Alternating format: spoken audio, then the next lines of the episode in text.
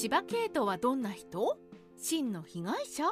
八王の乱の一人。芝林が単なる散奪者として終わり時代には次の八王が現れます。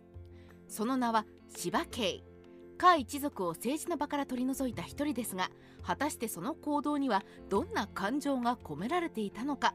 今回は八王の乱の続きイかれたメンバーの一人芝慶のご紹介です。芝慶は何よりその血筋が肝な人物なのでそこに注目しつつご紹介していきますね。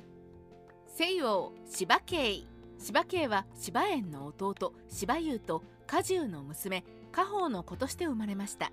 幼い頃は父親によく似て聡明で心優しい人物として評判の子供だったといいます。芝優は芝氏のままことされましたが芝生は後継者に芝園ではなく芝優をと考えていた人物です。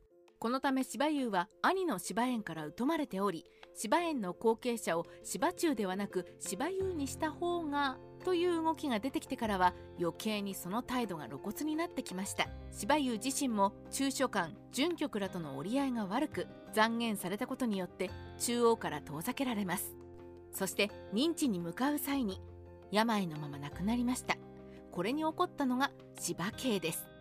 父の死に義憤する芝慶芝優の葬式にやってきた芝園の前に出てきた芝慶憤懣やる方ないといったように叫びました。父は本当に病気だったのに。天意たちは仮病と言って無理に父を出立させました。偽りの申告した天意たちを処罰してください。中央から遠ざけられた時芝優は病気で伏せっていました。これを仮病ではないかと疑った芝園は天意を向かわせましたがこの天意たちは準局の息のかかった者たちだったので芝優は仮病と虚偽の申告をしたのです。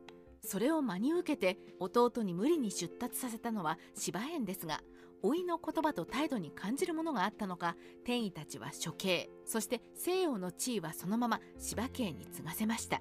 この芝家が芝園に臆さず申し上げた行動を聞いた人々はその行動を称賛したといいます。家一族中殺。芝園崩御芝中が後継者になるとクーデターが何度も起こり芝領芝居らも処刑され権力を握ったのは皇后河南風と家一族です。この際に家一族の者として芝家も出世するのですがそこにやってきたのは芝林林家一族を政治の場から取り除こうぜ。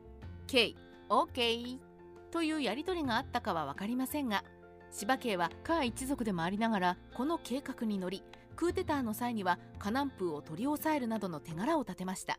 こうして河南風家一族はほぼ断絶となったのです。しかし芝家に与えられた褒章は遊撃将軍としての座のみ。芝林に不満を募らせ始めた芝家は中央から遠ざけられます。三王決起。しかしこの遠ざけられた際に芝家に与えられたのは平等将軍。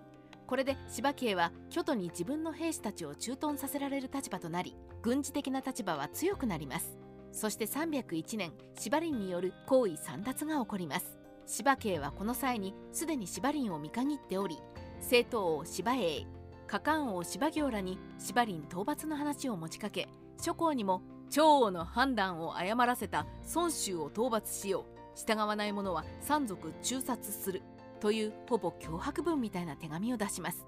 ここに三王と諸侯が立ち上がり芝林討伐の兵は総勢20万という数にもなりました。最終的に敗北を悟った宮中でクーデターが起こり芝林は捕獲後に芝林は殺されます。早かった終焉。さて今度は自ら政治の場を仕切ることになった芝家しかし芝家は豪邸を建てて優雅な生活を送り始めるなどその地位に慢心した行動を取り出します。果てには自らの自宅で政務を行い皇帝をないがしろにして政治を取り仕切るなどの破滅フラグを立て続けました。ここで動いたのが芝行。彼はクーデターこそ芝家と共に行ったもののそれ以降は折り合いが悪くなっており芝行も芝家を取り除こうと画策します。芝行の作戦はまず調査王芝貝を動かす。芝貝は多分負けるだろうからそれを理由にして洛陽を攻めてから芝栄を立大帝しようというもの。が予想外に大活躍した芝貝は芝栄を捕らえてあっさり処刑。ここに芝栄は終焉を迎えるのでした。芝家の生い立ち。さて柴家の生い立ちをもう一度見てみましょう。柴家は柴園の弟柴優と家中の娘家宝の子です。父の柴優は柴園の弟で柴将の子でありながらその兄の柴氏のまま子となりました。このことで柴将は後継者に柴優を考えたと言われており優秀でありながら立場から柴園に疎まれ後に無理な出立をさせられて亡くなりました。母の家宝はというと家中の娘でありあの河南風の異母子です。家宝の母は芝市に処刑された李宝の娘で家中と離縁させられました。家宝は父に母との復縁を必死に懇願するも拒否され後に芝園が復縁をしてはならないと御事のりを出したことで悲しんだ家宝はそのまま死んでしまったとも言われています。そんな彼らの子が芝家なのです。復讐の果てに芝一族の子であり甲一族の血も流れそれでありながら芝一族にも甲一族にも憤りを持ってしかるべき存在だった芝家幼い頃はその義憤から行動してその行動を褒めそやされた芝家しかし彼は政治の場を取り仕切るや否や堕落してしまったかのような行動ばかりとり最後はあっけなく中殺されました。彼は何を思い何のために動いていたのでしょう。甲一族への中殺はおそらく母親の一件もあったことと思いますがそれ以降は電池が切れたかのように制裁を書きます。